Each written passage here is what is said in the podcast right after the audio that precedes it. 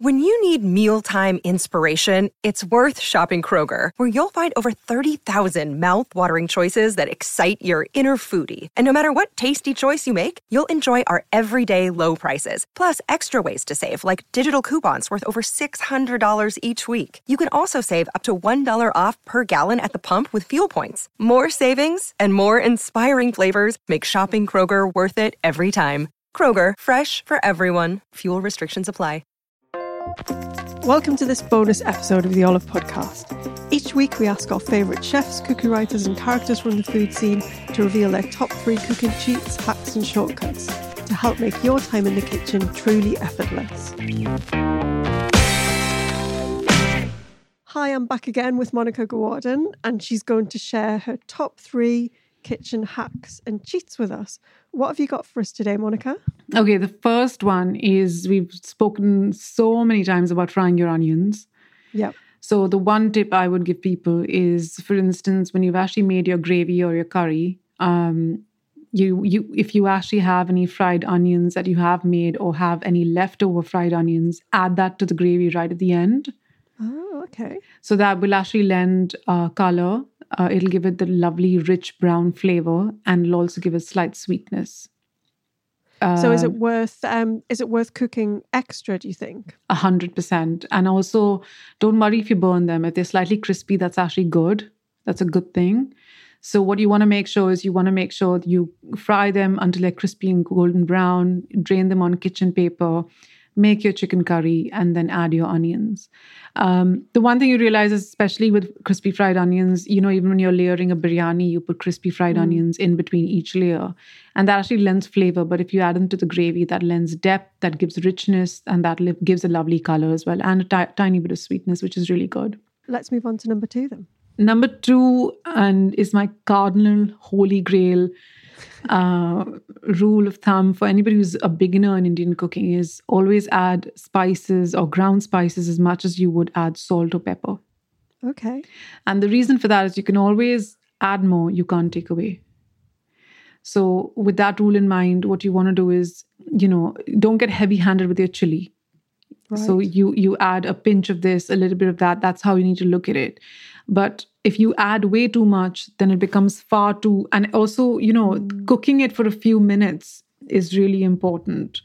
Um, but within that number two hack, I'm going to cheat here and actually give you an extra half half a hack, uh, and say that if you're adding your spices and you're worried about you've added too many spices and they're going to burn or whatever, take all your spices in a little bowl, add about two tablespoons of water to the bowl, mix it really well, and then add that mix to your saucepan.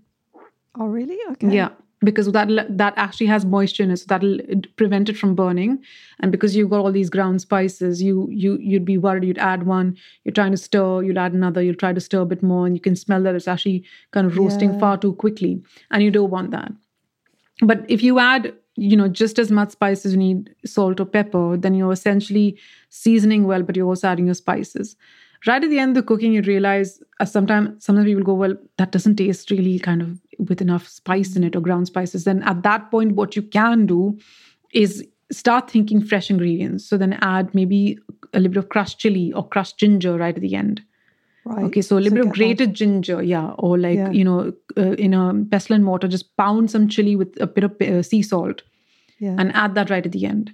So then you're you kind of lifting the flavor altogether. So it's not just about the warming ground spices that actually give you that flavor. It's also the fresh ingredients that actually lend it to it. what about number three? Number three uh, is one of the best ways of actually thickening your gravy is um, actually using potato. Oh, okay. Okay, so if you actually have cooked uh, potato that's been roughly chopped, just add that to the gravy towards the end.